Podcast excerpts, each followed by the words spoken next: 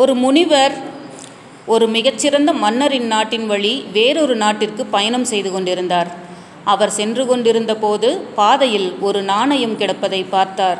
முற்றிலும் துறந்தவர் என்பதால் அது தனக்கு தேவைப்படாது. எனவே இது தேவைப்படும் யாரையாவது தேடிப்பிடித்து அவருக்கு தந்துவிட வேண்டும் என்று முடிவு செய்தார். ஒரு நாள் முழுவதும் தேடி பார்த்தார். அப்படி யாரும் தென்படவில்லை. எனவே அருகே உள்ள விடுதிக்குச் சென்று இரவை அங்கு கழிக்க முடிவு செய்தார். மறுநாள் காலை தனது வேலைகளை செய்து கொண்டிருக்கும் போது மன்னர் வேறொரு நாட்டின் மீது போர் தொடுக்க தன் படைகளை படைகளுடன் சென்று கொண்டிருப்பதை பார்க்கிறார்.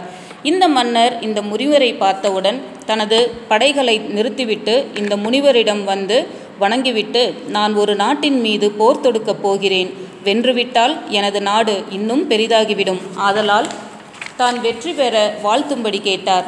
சிறிது யோசித்த பின் அந்த முனிவர் அந்த நாணயத்தை மன்னருக்கு கொடுத்தார். மன்னர் குழப்பத்துடன் என்னிடம் இவ்வளவு செல்வம் இருக்கும்போது இந்த ஒற்றை நாணயத்தை எதற்காக தருகிறார்? என்று யோசித்து இதை முனிவரிடம் கேட்டார். முனிவர் வழக் விளக்கமளித்தார். மாபெரும் மன்னா இந்த நாணயம் நேற்று பாதையில் கிடைத்தது. தேவைப்படும் ஒருவருக்கு தானம் செய்ய எண்ணி உன் நாடு முழுவதும் தேடினேன். ஆனால் உன் ஆட்சியில் அனைத்து மக்களும் சந்தோஷமாக உள்ளனர். அனைவரும் அவர்களிடம் இருப்பதை வைத்து திருப்தியாக உள்ளனர். ஆனால் இன்று இந்த நாட்டின் மன்னனாகிய நீர் உங்களிடம் உள்ளதில் திருப்தி அடையாமல் இன்னும் ஒரு நாட்டை அடைய போர் செய்யப் போகிறீர். எனவேதான் இதை உங்களுக்கு தருகிறேன். மன்னர் தனது தவறினை உணர்ந்து போரை கைவிட்டார். பெரும் மன்னன் ஒருவன் காட்டிற்கு வேட்டையாடச் சென்றான். அங்கு ஒரு முனிவரை கண்டான். அவரோடு சிறிது நேரம் உரையாடிய மன்னன் பெரு மகிழ்ச்சியுற்று தன்னிடம் இருந்து ஏதாவது நன்கொடையொன்றை பெற்றுக்கொள்ளுமாறு அவரை வேண்டினான். முனிவரோ எதுவும் வேண்டாம். என் நிலைமையில் மனத்திருப்தியை முற்றும் பெற்றுள்ளேன். உன் நன்கொடைகளை நான் ஏன் பொருட்படுத்த வேண்டும்? என்று கூறினார். பேரரசனோ என்னை தூயவனாக்கவும் மகிழ்விக்கவுமே ஏதேனும் ஒன்றை நன்கொடையாக பெறுக. நகருக்குள் என்னோடு எழுந்தருள்க என்று வேண்டினான்.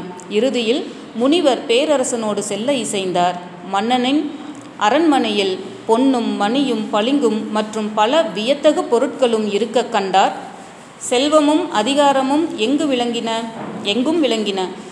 மன்னன் முனிவரை காத்திருக்குமாறு கூறி ஒரு மூளை ஒரு மூளைக்கு சென்று இறைவா இன்னும் மிகுந்த செல்வமும் மக்களும் நாடும் எனக்கு அருள்க என்று பிரார்த்தனை செய்து செய்யத் தொடங்கினான். இதற்கிடையே முனிவர் எழுந்து வெளியே செல்ல முற்பட்டார். அவர் செல்வத்தை கண்ட பேரரசன் அவர் செல்வதை கண்ட பேரரசன் அவரை பின்தொடர்ந்து ஐயா நில்லுங்கள். நீங்கள் எனது நன்கொடையை பெறாது செல்கிறீர்களே என்றான். முனிவர் அவனை நோக்கி மன்னா பிச்சைக்காரர்களிடம் நான் இறப்பதில்லை. நீயே பொழுதெல்லாம் இறைவனிடம் பிச்சை கேட்டுக்கொண்டிருக்கிறாய் என்று கூறினார். அன்பு வெளிப்படும் முறை இதுவன்று.